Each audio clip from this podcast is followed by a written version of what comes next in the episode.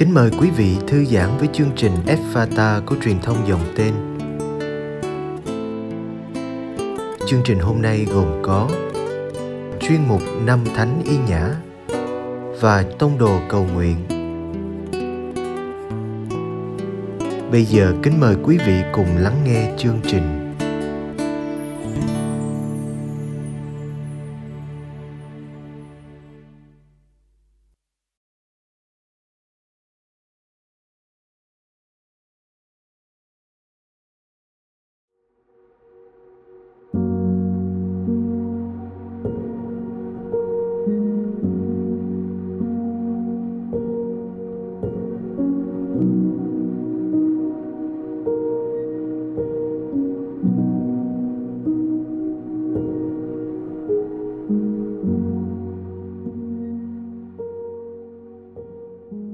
Các bạn thân mến, nhân dịp 500 năm Thánh Ý Nhã được ơn hoán cải, từ một người say mê thế gian nên một chiến sĩ nhiệt thành của Đức Kitô.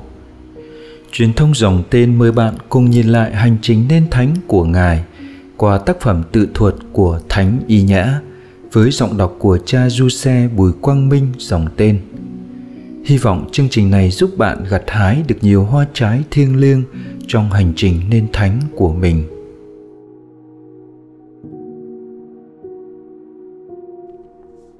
Những bước đường theo Chúa Từ thuật Thánh Ignacio Loyola. Phần 3 Đi học và tìm bạn. Phần 4 Nhận sứ mạng từ vị đại diện Đức Kitô. Năm ấy không có tàu đi phương Đông vì Venezia và Thổ Nhĩ Kỳ đoạn giao Thấy rằng khả năng đi còn xa, họ phân tán trong vùng Venezia để chờ đợi một năm như đã định trước. Và nếu một năm sau mà không có tàu thì họ sẽ đi Roma. Kẻ hành hương cùng với Favre và Lines đi Vicenza. Tại đó họ tìm được một căn nhà ở ngoài thành phố, không có cửa ra vào, cũng không có cửa sổ.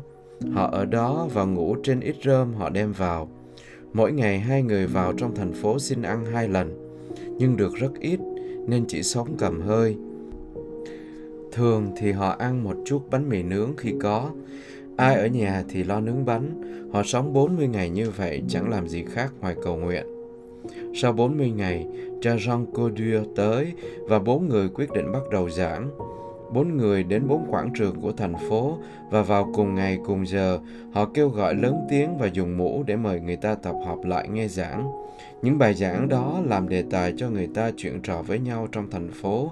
Nhiều người xúc động với lòng sốt sắng và cung cấp cho họ tất cả những điều họ cần về vật chất. Trong thời gian ở Vicenza, trái với thời gian ở Paris, kẻ hành hương có nhiều thị kiến thiên liêng, còn các ăn ủi thì vừa nhiều vừa nối tiếp nhau. Trong các chuyến đi, nhất là ở Venezia, khi chuẩn bị thụ phong linh mục và khi chuẩn bị dân lễ, Kẻ ấy có nhiều cuộc thăm viếng siêu nhiên tương tự như thường, có khi kẻ thấy ở Manresa. Khi còn ở Vicenza, kẻ ấy được tin một người bạn cùng chí hướng bị bệnh nặng gần chết ở Bassano. Ngay lúc ấy, chính kẻ ấy cũng đang bị sốt. Bất chấp, kẻ ấy lên đường và đi nhanh đến nỗi những người cùng đi là Favre không theo kịp. Trong chuyến đi ấy, kẻ ấy được Chúa bảo đảm và kẻ ấy kể cho Favre biết người bạn cùng chí hướng ấy không chết vì cơn bệnh đó. Quả thật, khi hai người đến Bassano, người bệnh rất vui và hồi phục nhanh chóng. Sau đó, họ quay về Vicenza, cả 10 người ở lại đó trong một thời gian, một số đi xin ăn trong các làng quanh Vicenza.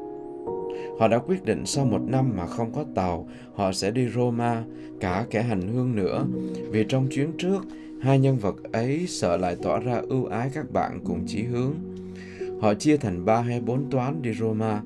Kẻ hành hương cùng đi với Favre và Linets. Trong chuyến đi, kẻ ấy được Thiên Chúa viếng thăm rất đặc biệt. Sau khi thụ phong, kẻ ấy đã quyết định chưa dân lễ trong vòng một năm để dọn mình và khấn xin Đức Mẹ thương đặt mình với con của mẹ. Và một hôm, kẻ ấy đang cầu nguyện trong một nhà thờ, cách mấy dặm nữa thì đến Roma. Kẻ ấy cảm thấy một sự biến đổi trong tâm hồn và thấy rõ Thiên Chúa Cha đặt mình với Đức Kitô là con của người. Đến nỗi kẻ ấy không bao giờ dám nghi ngờ việc Thiên Chúa Cha đã đặt mình với con của người. Trên đường vào Roma, kẻ ấy nói với các bạn cùng chí hướng là mình thấy các cửa sổ đều đóng kín, nghĩa là họ sẽ gặp nhiều trở lực. Kẻ ấy cũng nói, chúng ta phải luôn luôn cảnh giác, chỉ nên giao tiếp với những phụ nữ nổi tiếng thôi. Về điều này, sau đó ở Roma, cha Francisco Xavier giải tội cho một phụ nữ và thỉnh thoảng gặp gỡ để nói chuyện về đời sống thiêng liêng. Sau đó phụ nữ ấy có thai. May là Chúa thương cho người ta khám phá ra kẻ làm bậy. Chuyện tương tự cũng xảy đến cho cha Jean Couture với một trong các cô gái là con thiên liêng. Cô này bị bắt gặp cùng với một người đàn ông. Từ Roma, kẻ hành hương đến Monte Cassino hướng dẫn tiến sĩ Ortiz tập linh thao. Kẻ ấy ở đó 40 ngày và trong thời kỳ ấy có lần thấy cha Hoses lên trời. Nước mắt trào trào ra, kẻ ấy được an ủi thiên liêng rất nhiều. Kẻ ấy thấy rõ ràng đến nỗi nếu nói ngược lại là sợ mình nói dối. Từ Monte Cassino trở về, kẻ ấy đem theo Francisco Estrada, về lại Roma, kẻ ấy vẫn giúp đỡ các linh hồn và vẫn ở vườn nho. Kẻ ấy hướng dẫn linh thao cho nhiều người cùng một lúc. Người thì ở gần nhà thờ Đức Bà Cả, người thì ở gần Ponte Sisto. Rồi các đợt tấn công bắt đầu. Miguel mở đầu bằng việc nói xấu kẻ hành hương và kẻ ấy bị triệu tập đến gặp vị tổng đốc. Trước hết, kẻ hành hương cho vị tổng đốc xem một lá thư chính Miguel đã viết, trong đó anh ta ca ngợi kẻ ấy hết lời. Vị tổng đốc thẩm vấn Miguel và kết cục là anh ta bị trục xuất khỏi Roma. Rồi Mudara và Barreda ra tay, họ rêu rao kẻ hành hương và các bạn cùng chí hướng đã bị trục xuất khỏi Tây Ban Nha, Paris rồi Venezia. Cuối cùng, cả hai thú nhận trước mặt vị tổng đốc và vị đại diện Đức Thánh Cha là không có gì đáng trách nơi kẻ hành hương và các bạn cùng chí hướng, cả trong cách sống cũng như trong lời giảng dạy. Vị đại diện yêu cầu bỏ qua toàn thể sự việc, nhưng kẻ hành hương không đồng ý, đòi phải có phán quyết dứt khoát. Chẳng những vị đại diện và vị tổng đốc, mà cả những người ngay từ đầu vẫn bên vực kẻ ấy đều không muốn như vậy. Cuối cùng, Đức Thánh Cha về Roma sau mấy tháng vắng mặt, kẻ hành hương gặp Ngài ở Frascati để trình bày sự việc. Được biết rõ đầu đuôi, Đức Giáo Hoàng ra lệnh phải có phán quyết bên vực kẻ ấy, kẻ hành hương và các bạn cùng chí hướng đã giúp đỡ để khởi sự tại Roma vài ba công cuộc từ thiện. Thí dụ, nhà cho các dự tòng, nhà Thánh Marta, nhà cô Nhi. Chanadan có thể kể phần còn lại. Hồi ký Thánh Ignacio Loyola Phần phụ lục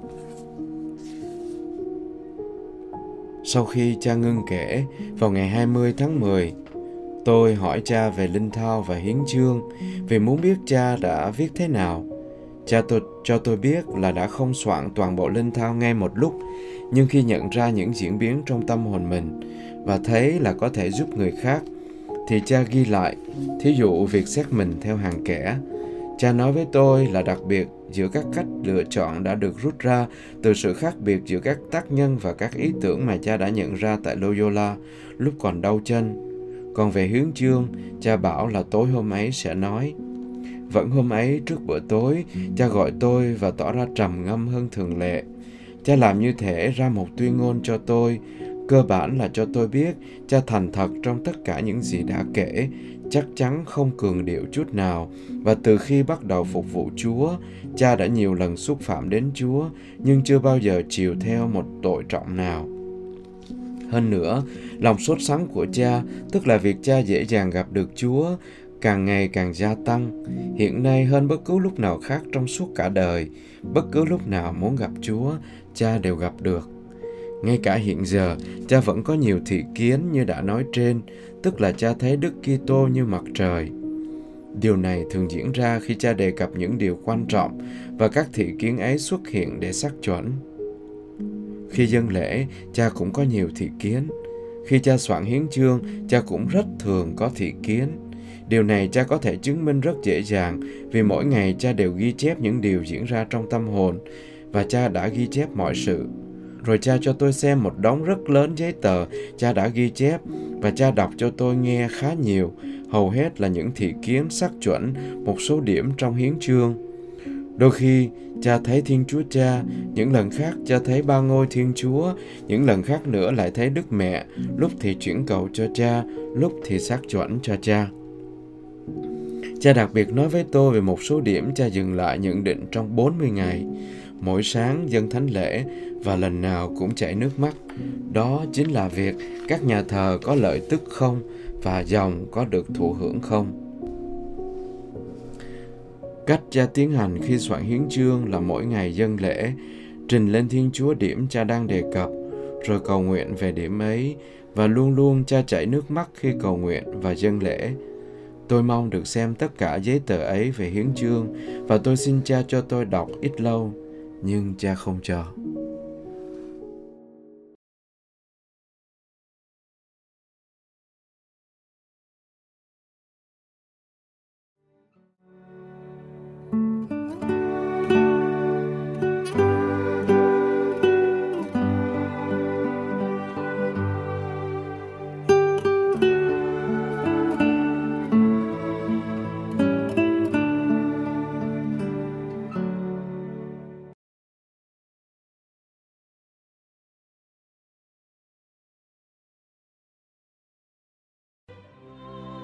Cầu nguyện cùng đức giáo hoàng.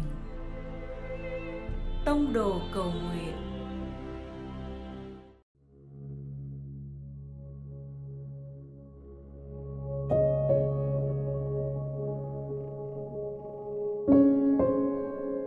Cùng Chúa Giêsu trong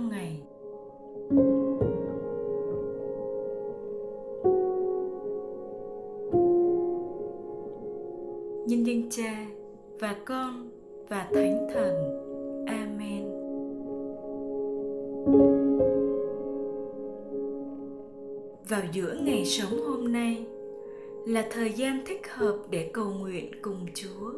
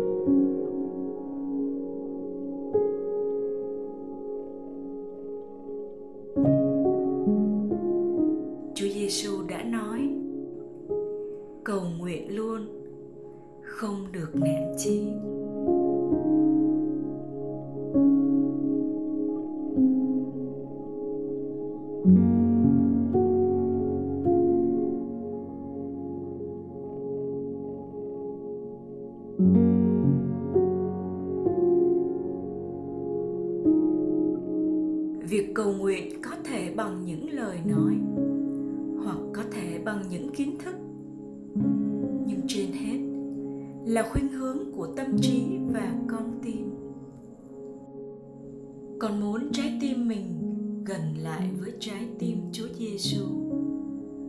Con nài xin người ban cho con ân sủng này. Lạy Chúa là Cha chúng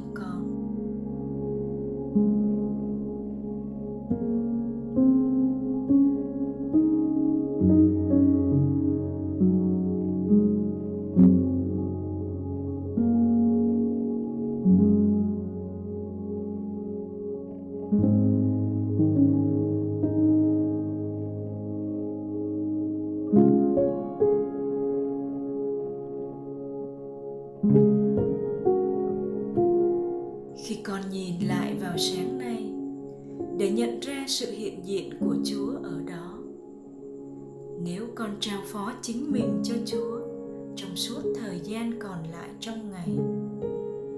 Thì đó là bởi vì con đã bắt đầu khám phá ra điều mà đức giáo hoàng francisco đã nói rằng,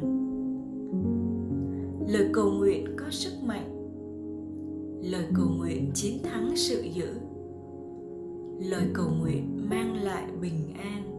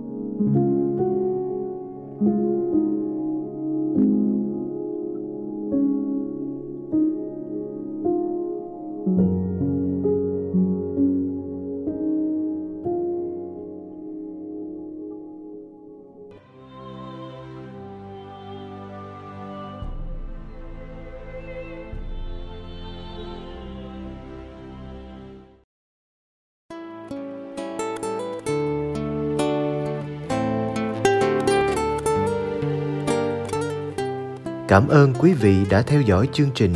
Xin Chúa chúc lành cho ngày sống của quý vị.